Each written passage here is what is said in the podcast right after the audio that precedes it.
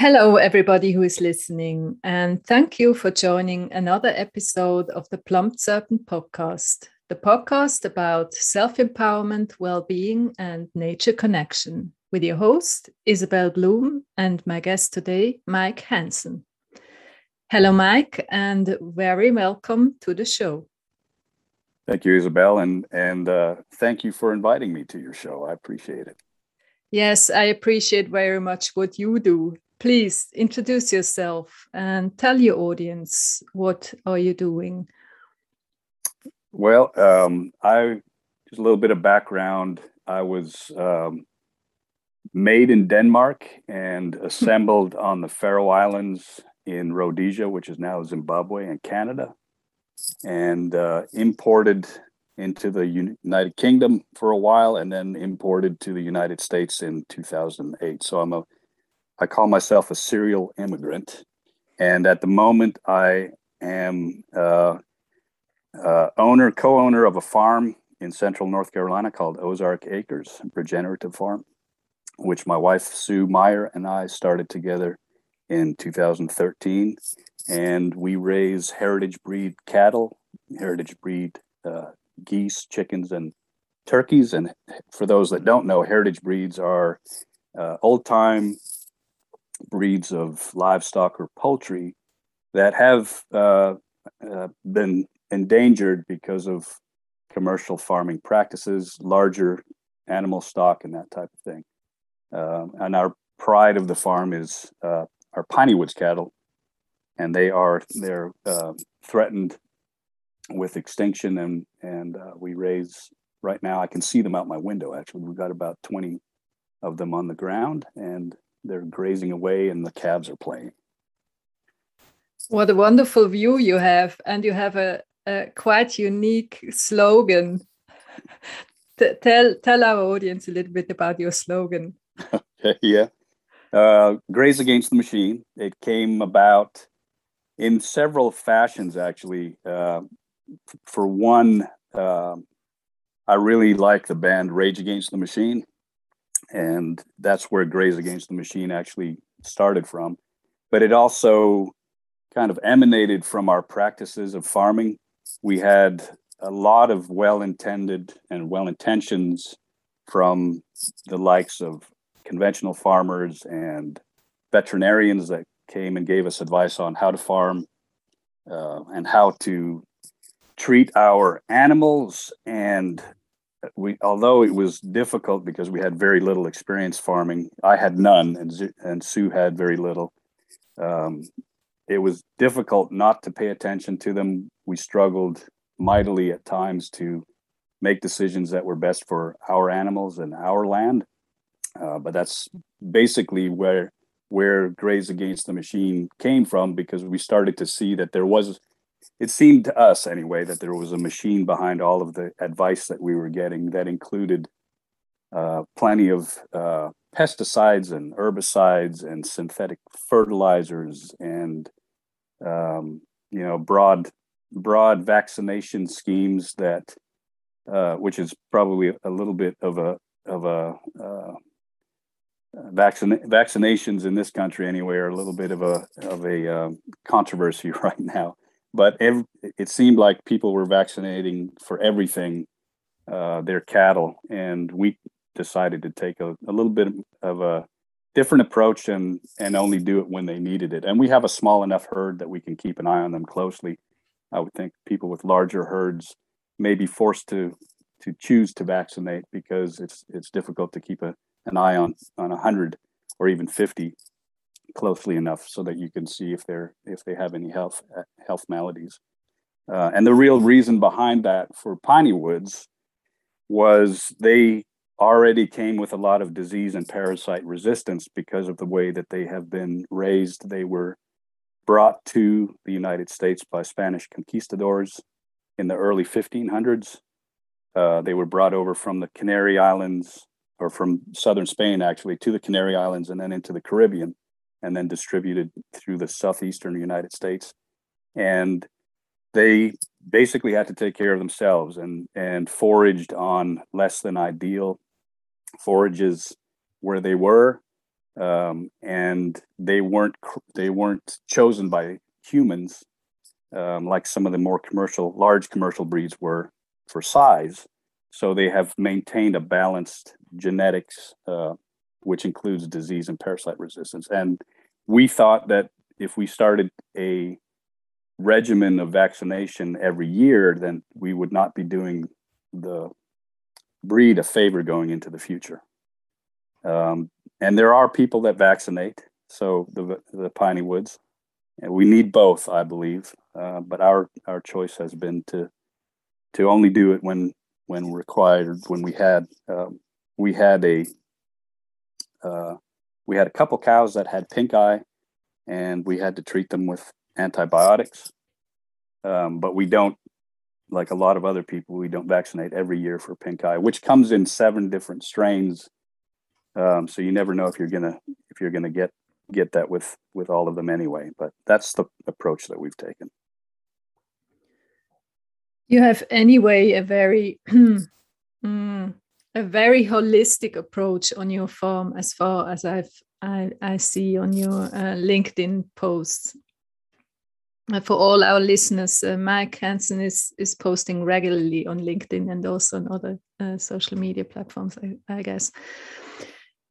Um, it is really interesting. Um, you share your story, how your farm developed over the years, and and how many species you you can observe now over the years. And this is very the, the very core of the regenerative approach as far as as it goes uh, to my understanding that you have really this holistic holistic view of of, of farming of uh, of the connection of the farmer to the land of the of the right species that are suited to the land and to all these interconnections that are happening between plants and animals and the soil and the farmers this is really a, um, a whole universe you are you are living you are enriching and you are living there. Um, how how is how is your connection to the land or how, how what was the intention um, when you switched fully to this regenerative, holistic approach you are now living on your farm. What, what was the intention and what was the the cause to do that? Well, in in uh, one word, it was cancer. Um, both my wife and my son uh, have had cancer. In, uh, in, my my wife is 15 years in remission, and my son is uh, coming up on 20 years. excuse me.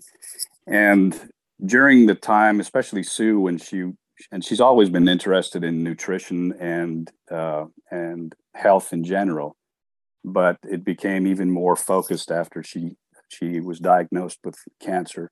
And my son Marcus, similarly, he once he was old enough, he focused a lot on on nutrition and and food and how food could help um, help him in his health as well. So we had talked about starting a farm for probably 10 years. And in 2013, 2014, we started this place with the focus of growing the most nutritional, uh, nutritionally rich and healthy food that we could.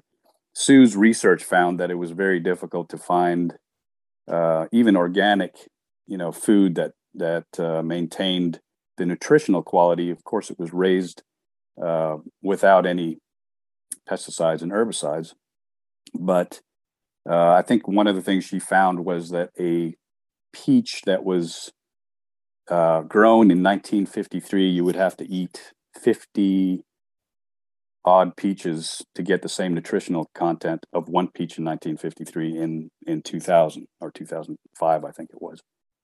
So focusing both on how the food was raised and how to improve the nutrition was a real was a real part of that.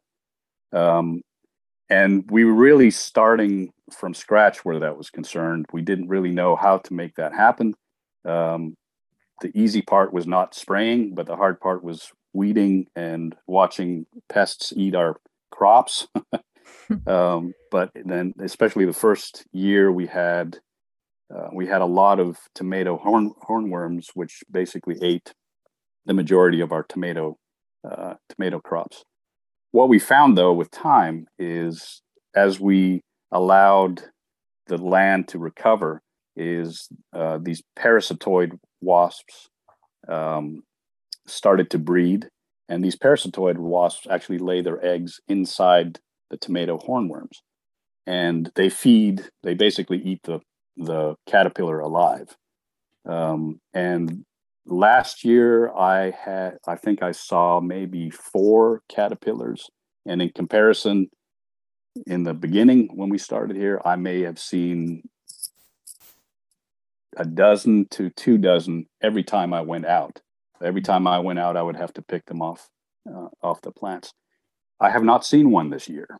Hmm. Um, we didn't have as many tomato plants though, and our tomato plants did not were not very healthy this year. I'm not sure why. Maybe too much rain, but um, I think in comparison with last year, which was a good year for tomatoes, it was it was surprising to see how much that reduction has come just for from allowing nature to do its things. And it's not something that happens overnight, Isabel. We've yes. had to, you know, we've time. had to be, yeah, and we've had to be, you know, we've had to watch as these things have happened. Um, but now we're seeing a balance, you know, strike itself, uh, especially on the tomato hornworms. That's the best example I have, really, because of of uh, the time um, or the first year we planted tomatoes till now.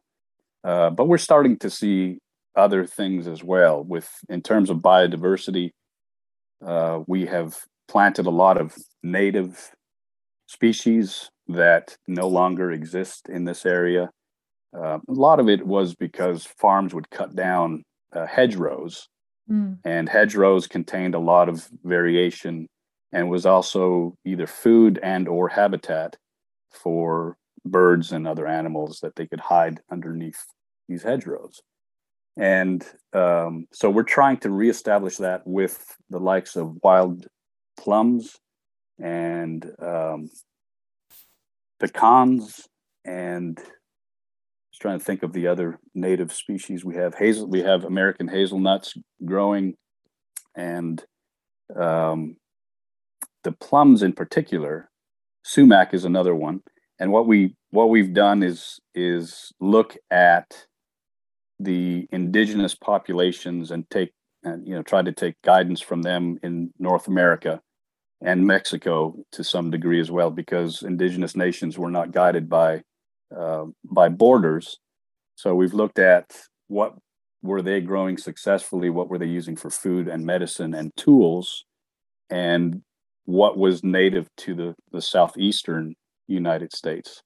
Uh, looking particularly to the cherokee Nation and some of the local smaller tribes in North Carolina, the Lumbee, um, Saponi, which we have a, a, good friend who's a member of, and take guidance from them to try to find, well, what do we need to reestablish here to grow food, to grow medicine, and to grow habitat so that we can bring back a lot of, uh, of biodiversity.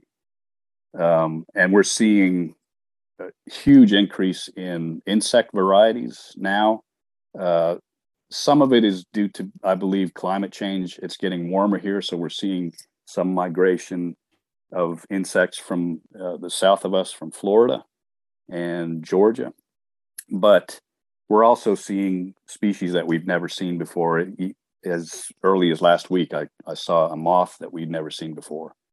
Um, and that in turn brings a lot of birds because birds feed on insects as well. Yes.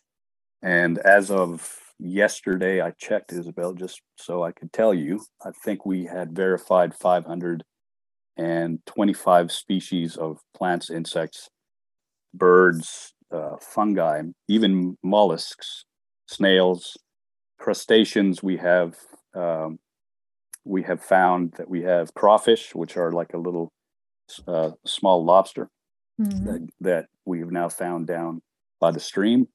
And this continues to, you know, every year we see more and more species uh, introducing themselves. And there is a, there is a measure of healthy ecology is one of the measures of that is is biodiversity so that that has been that has been a, a interesting progress to see uh, how that has has increased um, in addition to that the cattle in particular piney woods have a um, have had a huge impact on our the health of our forest very often when you hear about people raising cattle you hear well, you know, they cut down trees because you have to make space for grazing.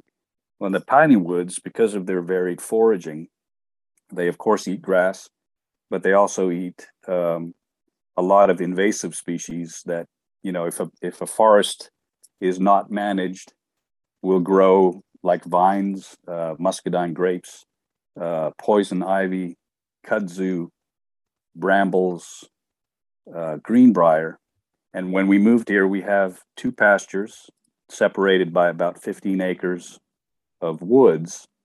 And those woods were completely impenetrable. We could probably walk in about 15 feet, five meters in some places. Um, but we would come out with scratches because of all the brambles and thorns that, that come with that. And now the, the piney woods in the five years, actually going on six years they've been here, they have cleaned out the understory entirely. Um, and because some of their, they have also pulled up roots on some of these mm. plants, what was in the canopy is starting to clear out as well.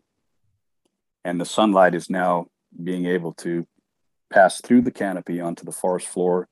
And we're seeing new species of, of plants, native plants that we have not seen before. Atamasco lily is one of them uh, cardinal flowers we had not seen in the forest before. And I just discovered a new one um, a few weeks ago, which was very tall, purple, beautiful flower. I can't remember the name of it now, but um, all of this is is occurring because the piney woods are actually managing the health and improving the health of the forest, and in turn, the forest is improving the health of the cattle because they have the you know the buried forage that that they that they crave and desire. So it's a really good balance between the two. One one feeds one, and the other feeds uh, feeds the other as well. Yeah, this is a very wonderful example that everything is in a kind of sense medicine when it is at the right place and when it is yeah, yeah and when it is nourished in in the way it it it happens or it grows or it is interconnected with other species actually. And when you talk like this i really have this this image of a farmer of a you know like this um this farmer who who is really um versatile in biology in chemistry in physics in in plants in medicine in um, in observing the weather, in observing certain patterns, who is really a very, a very um, open observer and who is a kind of strategic in a way, um, like he's interacting with what is happening, who is always adapting in a kind of sense. And you said, um, your farm or the evolvement of your farm needed time and in your experience time and patience how much are these qualities missing in today's farming and also um, also this kind of humbleness you need when you're working with nature and not against nature i think the the humbleness is there no matter who I speak with in terms of farming, no matter mm-hmm. how they, no matter what practices they use, I, there is a there is a humbleness that you have to have because farming you farm with you you know you're farming in nature whether you decide to farm with nature or against nature you know that's the way I, I look at it with if you decide to spray herbicides pesticides etc there is there is a you know there's a, a tendency there to fight against nature. But at the same time a lot of farmers i mean they work on very very low margins. Mm. um, and they don't have the luxury of of time, um, and they also a lot of farmers, I think, um, especially within the livestock that I, you know, that's mainly where I interact with uh, with other farmers, mm-hmm. both locally and and uh, and nationally and globally as well, is they they have a um, a very strong connection with the breed that they raise. Mm-hmm. So uh, if they have raised Angus for a generation or two, it's that you know how how they respond you know what's expected of you and and your management of the herd and mm-hmm. changing that takes a long time mm-hmm. and i can say even after three years of raising piney woods i had a hard time seeing that i would raise another breed as well so i, I think there is there's certain amounts of that in uh, in the equation that uh, that are you know that that prevent farmers from from making difficult and sometimes you know time time uh, uh, time critical uh, decisions or in this mm-hmm. case not non-critical because you have to give the the, the farm time um, what's what's encouraging isabel is that i'm starting to talk and hear well not i'm not bringing it up myself but i'm starting to hear from some of my neighbors that they may not be going organic but they tell me when they they have a season or a you know one one cutting of hay that they didn't have to spray uh, because of invasive or you know, plants when they were cutting hay. I have an, another one, another uh, neighbor, and I, when I say neighbor out in the country, your neighbors are are five miles away. It's yes. not like right right next door. but I have another neighbor who's you know who stopped by and asked me how would he change his cattle operation into an organic operation we are not certified organic. It's too expensive for us to do that. But we apply organic methods and regenerative regenerative methods, and they can see our cows are healthy. Mm-hmm. You know, and and um, and I have one uh, one neighbor who's in his 80s who was surprised. You know, he was over a couple years ago in December, and when I told him we were feeding a bale of hay a, a, week to 20, 20 head of cattle. um, he was shocked because he was feeding his 30 head five bales of hay. Yeah. Um, and part of that may be down to the fact that we only bring in organic hay, which is more expensive, but they seem to eat less of it.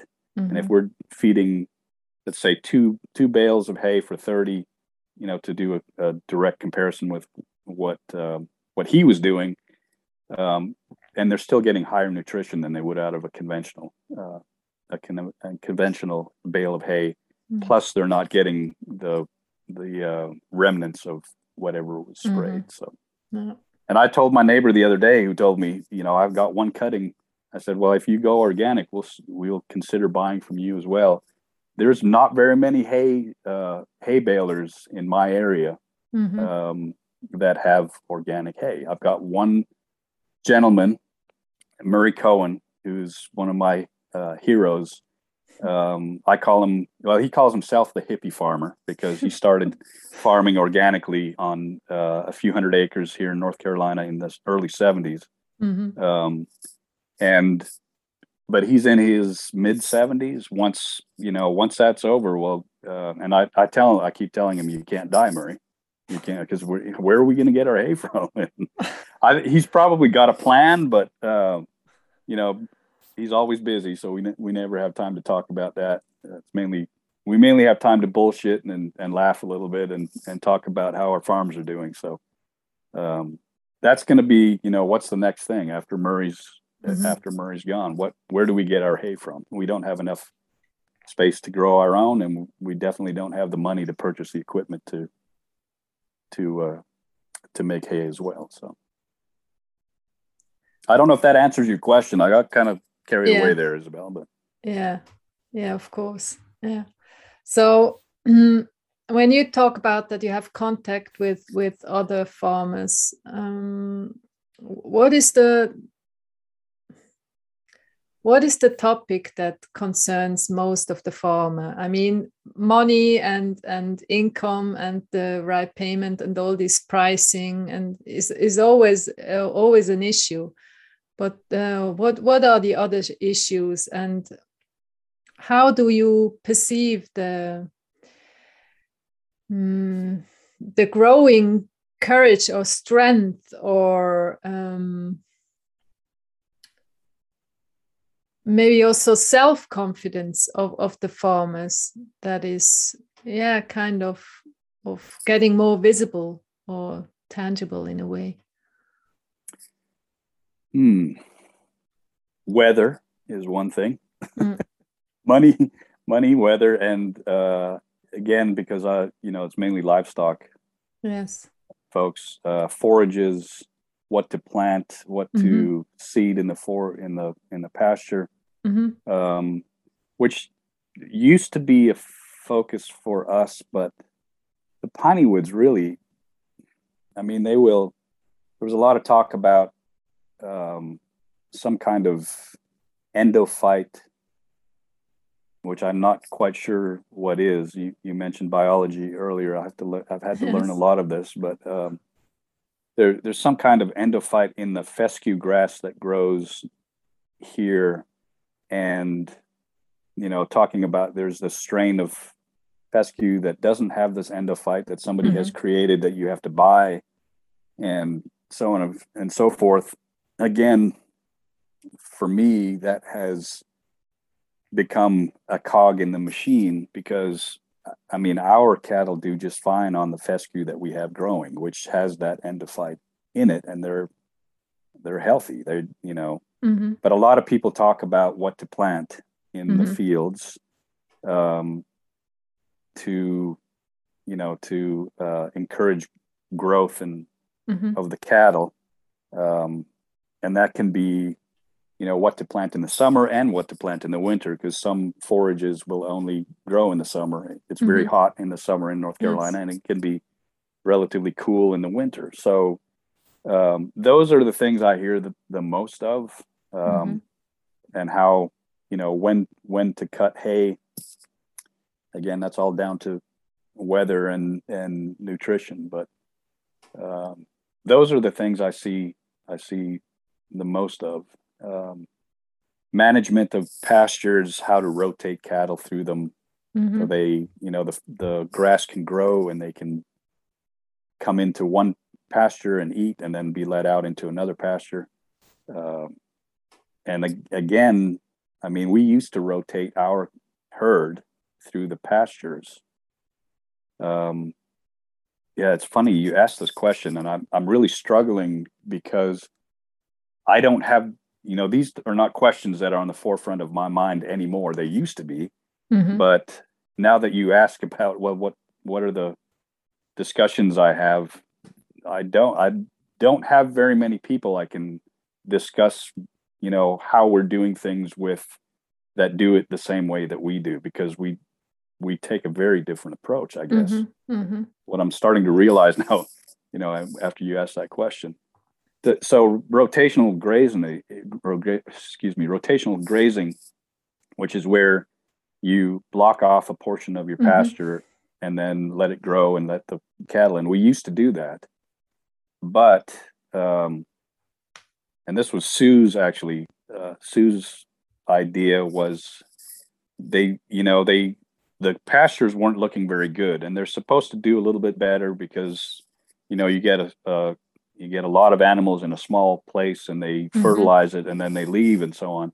But the pastures were not looking good, mm-hmm. and the real the real push for for Sue was well, you know, they eat a variety of forages, and they don't always have a access to all these forages, which includes the medicine that they eat.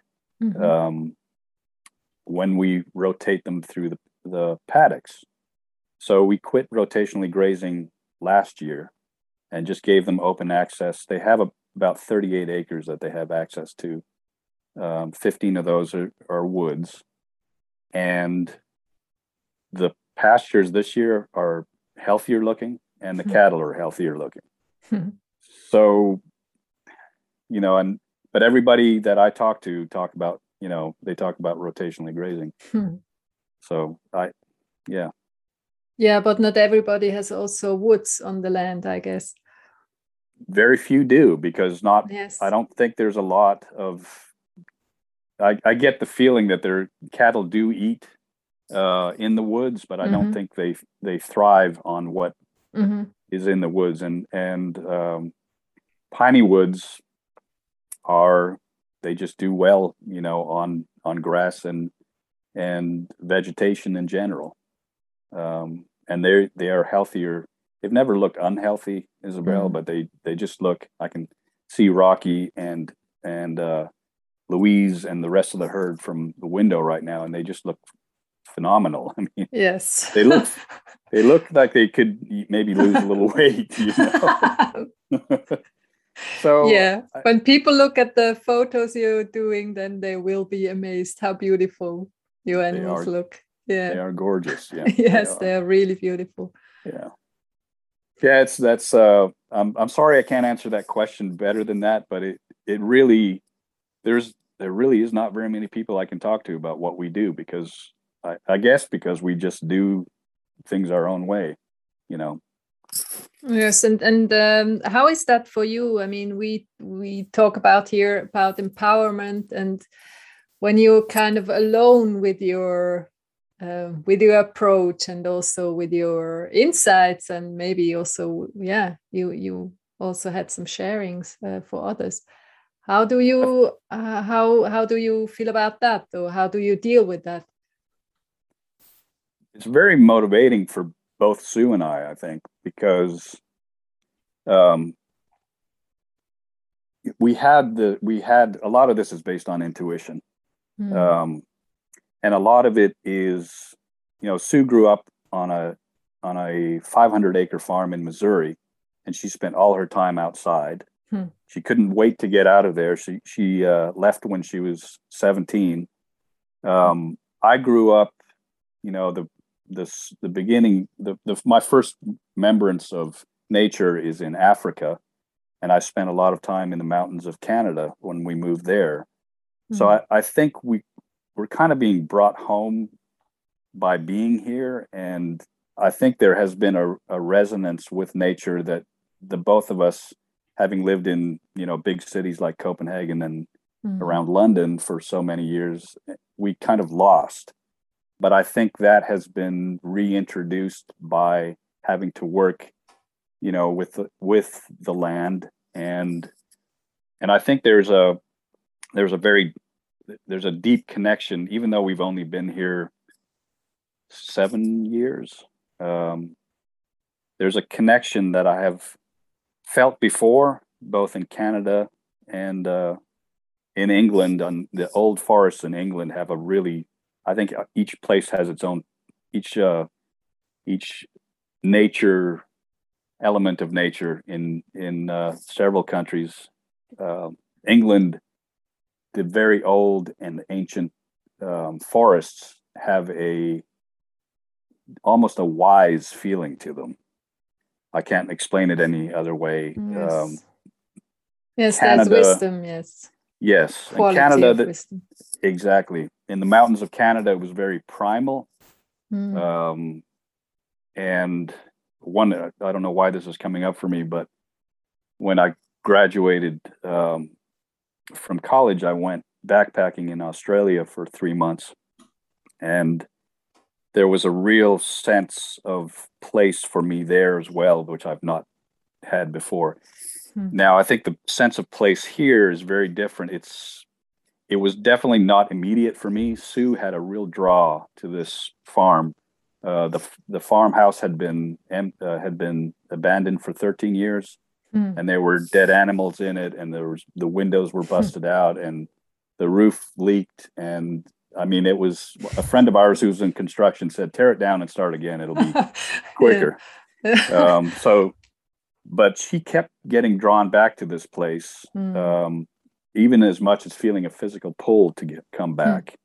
And I I have not felt that until recently. It's taken me a while. I I felt a, I felt very disconnected from it, but I think having you know the the cattle, but more so the planting the native species because I have to mm-hmm. care for them. Yes. You know, I have to haul water. They're they're not near a water uh, hydrant, mm-hmm. so I have to haul water to them. I have to weed them. I have to mulch them.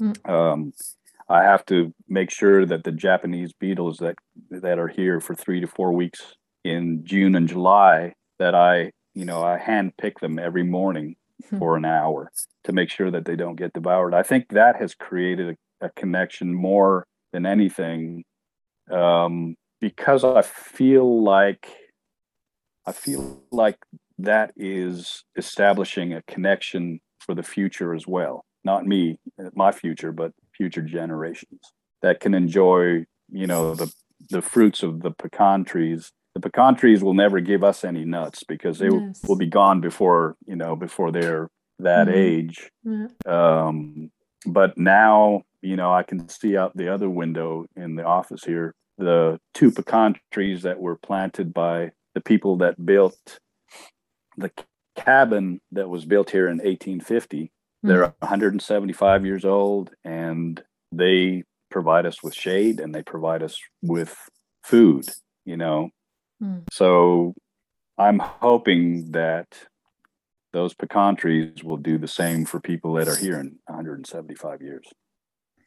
Yeah, you, you also have this approach of the stewardship of the land, like the indigenous people had this seven generation um, yes mentality, and that that is that is really yeah. I think that that's that's one of these points. All farmers or all people who are living on this planet just uh, need to get back that we are just yeah we we are beings here but we don't own own the earth we are just right yeah we are here to appreciate and nourish and, and and share with each other and also with the people who are coming after us yeah and, yeah that's seventh yeah. sorry go ahead no no um the seventh generation um i think you know when you uh, going back to the how we choose to vaccinate the piney mm-hmm. woods well, that's part of the reason why we we have to be cautious about our approach is because in 125 150 years the um, the piney woods genetics and their disease and parasite resistance will change if we choose to vaccinate them on a regular basis yes you know and there's a risk there's definitely a risk in, involved in not vaccinating but because we have a closed herd Mm. You know, we don't have we don't have people coming and going from other farms. We reduce that reduce the the uh, the risk to their biosecurity quite significantly. Um, and so, you know, again, I think we need both. We need people that are caring for the cattle in in different ways um, to ensure that it's that it's still here in 175, 150 years. Yeah, and and you, I I, I guess you're farming on indigenous land, right? Yeah, and that's actually um, there was a, a screening of the movie Gather, which I would really uh, I would really recommend that your listeners get if they can get a chance to look at. I think they uh, they released it the beginning of last year or late 2019. Yes, 2020. Yeah, 2020, I think. Have you seen it?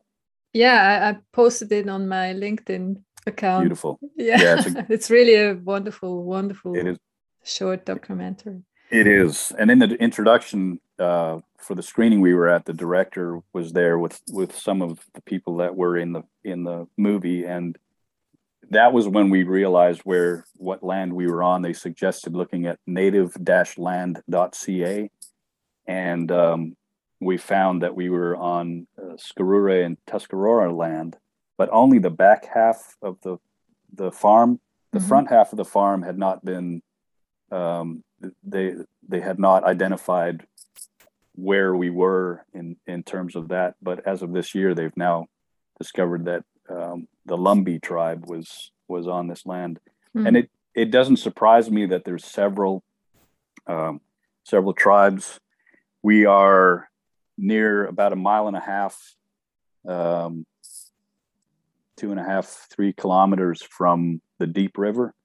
And there's a place down here called Buffalo Ford, which was the only natural place to cross the uh, the deep river from for 30 miles 50 kilometers hmm. north and south so it would have been a you know a a, uh, a place where a lot of people mm-hmm. pass through mm-hmm. um, and we found a lot of of uh, indigenous artifacts um, arrowheads hmm. axe heads uh, on the land which we're we're still trying to work out how and what those artifacts or where they need to go, I guess. Mm-hmm, um, mm-hmm.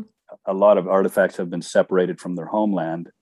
Mm-hmm. Um, so, is that the right thing to do? We need to we need to work with the indigenous communities that you mm. know that are nearby to to discover what that is. Uh, they're mm-hmm. certainly not they're certainly not for the Ozark Akerz Museum, so to speak. they're they're not ours to keep because they have such important cultural significance to uh, to the the communities of of indigenous peoples that that uh, surround us. Mm. And you mentioned that oh, people always forget that the indigenous people, not not all tribes, but some tribes, they they were really farming the land. Mm. Yeah. Um, and in your uh, perception, how important is is it that they share their experience or that they are recognized for their skills they have? Very much so. I, I think that uh, I think when it really comes down to it, regenerative farming is an indigenous practice.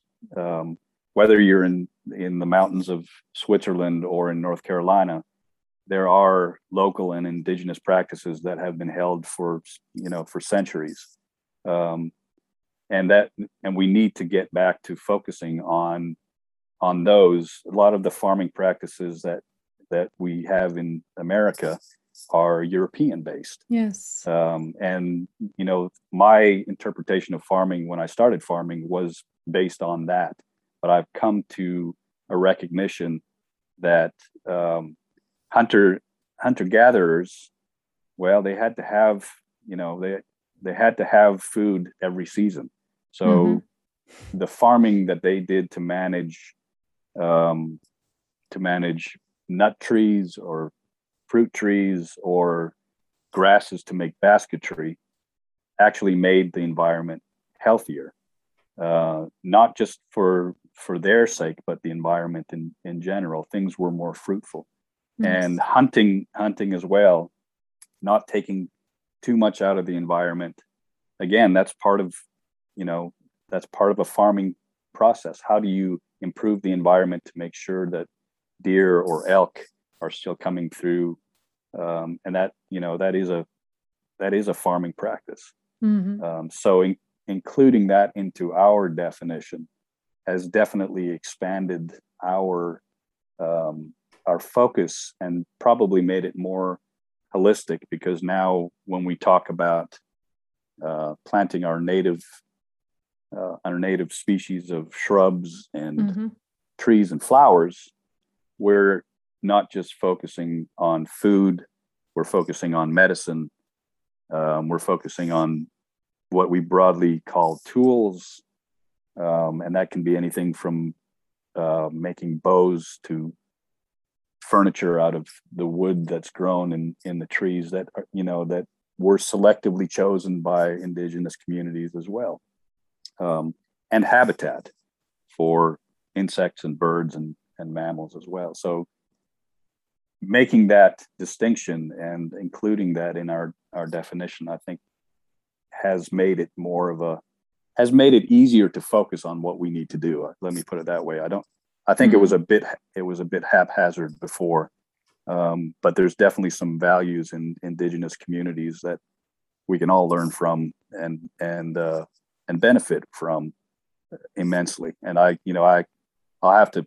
thank my friend Linwood um, for everything that he's done in terms of guidance and Linwood is very humble and will always say that this is from is his interpretation of what comes from the elders. Uh, but he has he has really helped Sue and I kind of understand, appreciate, and respect so much of what indigenous communities uh, have to offer and and to learn and to to teach us. Yes, we're by no. Yeah. yeah. Ahead. And there is there is also much to heal there, and it is interesting that for me, um, like people from the west or, or people from from a different culture come to the land and bring bring the people back to the roots or encourage them to to go back to the roots or strengthen their roots. And both both uh, profit from each other and both can learn from each other. Isn't that wonderful? Yeah. Yeah and it's it, as an immigrant it's um i've always been rootless because i you know mm. by the time i was eight years old we had lived in four countries mm. and i remember my um my schoolmates in Canada saying I was from Denmark, and I had only lived there for nine months out of my you know life. I had lived in.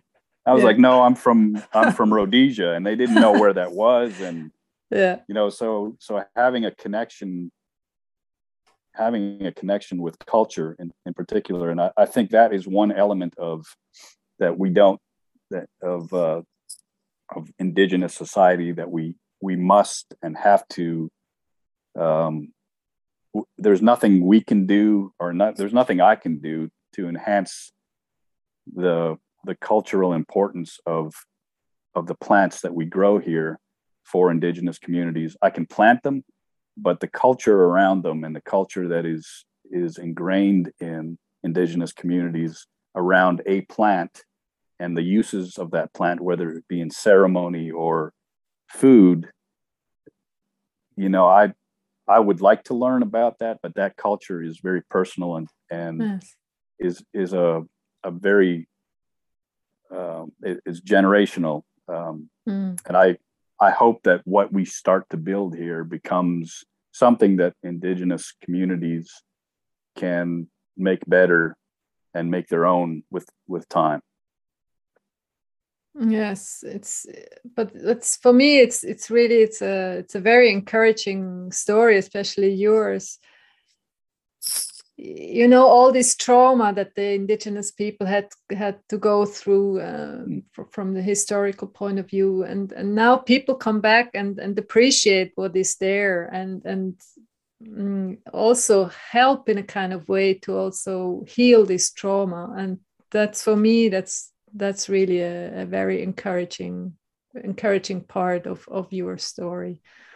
Because you yeah, well, you also say, that yeah go ahead sorry you yeah I always make pauses you know because i have to think because english is not my native language yes. so i have to yeah. think before i speak sometimes yeah it, it's it, it's it goes faster it goes faster with speaking than thinking um yeah it's it's like yeah it's it's it's this rooting and i mean i, I i'm also um, i'm i'm a person who is who is not really rooted and um it's this cultural thing we we need to acknowledge also this deep connection to the land and and this this richness um, and yeah we can just we can just give a platform that this can grow again.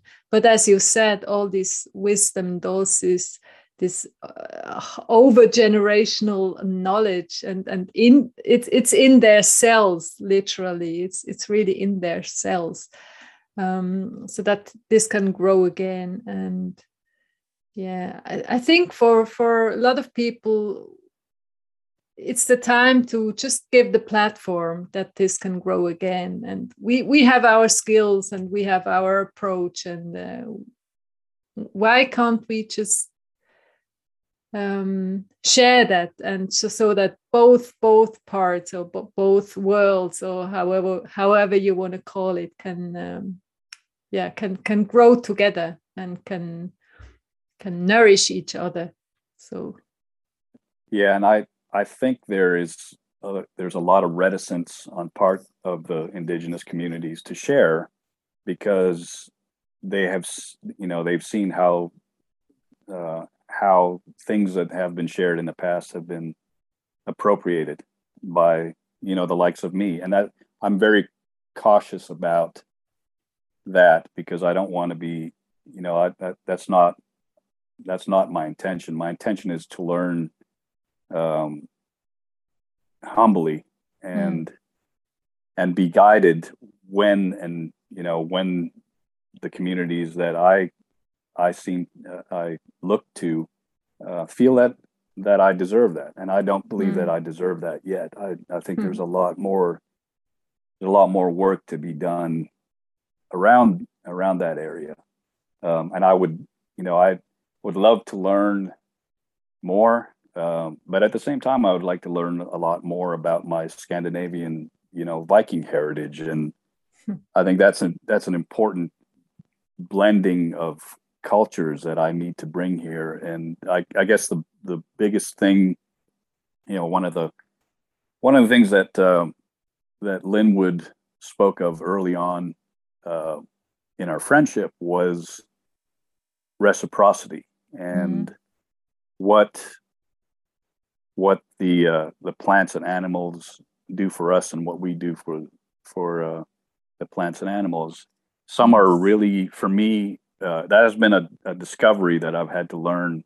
Some things are relatively easy to uh, to identify, um, like watering the new, you know, the little ones, uh, mm-hmm. all the all the trees and plants, and weeding them and so on. But some are are a bit more. Mm, what's the word? Well, let me give you an example. So we have black walnuts mm-hmm. Growing on the property, and they're different from the walnuts in Europe. They um, very different flavor, and the the shells are extremely hard. You have mm-hmm. to you you have to crack them with a with a hammer, basically.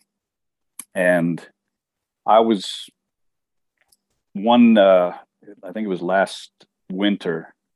I was trying to figure out, well, what can I do for the pecan trees? Because the pecan trees, or sorry, the walnut trees, the walnut trees also provide medicine for the piney woods. It, it mm-hmm. the walnuts have uh, the walnut trees have uh, juglone in them, which is mm-hmm. a, a, natural anti-parasitic. And I've both Sue and I have witnessed the piney woods go to a black walnut tree and eat the leaves or eat the mm-hmm. branches mm-hmm. and eat the bark. And we think they do that when they may have some parasites and mm-hmm. they eat that to to get rid of it. Um, just speculation, we don't know, but that's they don't eat it all the time, so it, it seems mm-hmm. like that might be the case. And I was trying to figure out a way. Well, what? How do I reciprocate the the black walnuts because they they do seem to just give. Mm-hmm. Um, but what can I give them in return? And um, and this was not a conscious effort. It wasn't until after after I had done this I realized, and with Linwood's guidance again, um, that it was a, a gift to the to the walnuts. Um, I had cut the walnuts and sanded them, and they're a, they have a beautiful, very kind of Viking esque Scandinavian pattern on the inside. Hmm. and I had braided them into a piece of leather, and um, and that was you know on on afterthought that was my rest my respect for the tree was using it for something beautiful mm-hmm. Um, a design and my art that i could uh, that i could honor the tree by doing that as well which is again something that you know i've never really thought of as as being a uh, a respectful or honorable thing to mm-hmm. provide back to the to the trees. Mm-hmm. Um, but that's you know the beautification of that was uh, was very meaningful, and it also brought because it looked like Viking uh, hmm. art on the inside. It brought my Scandinavian heritage together with you know the indigenous principles of of uh, of reciprocity that that occur locally, and and that I think that's probably why it was so man- memorable because of those two things being brought together. Yes, that's really wonderful. Yeah, appreciation and and attention. Mm. That's really wonderful. wow. Um. So, uh, your last words. Do do you have a do you have a vision? No. I don't really have a vision. That's it. That's uh, mm-hmm. uh so you're you're more into into being in the flow with the with the land. So oh with what's happening around you and within you. You yeah. yeah. Yeah i mean i you know i think the i would love to make uh make a living full time doing farming. Right now we we do other things to you know make ends meet. Mm-hmm. um that's difficult. I and i I'm always exploring different ways of of making that happen. Um, but I think it will it will take time to get there. Mm-hmm. Initially, we had hoped to be there within five years. We're now seven years, six years into farming, so it will be. It'll take it'll take more time. It's not. Uh, it's not something I think of on a daily basis.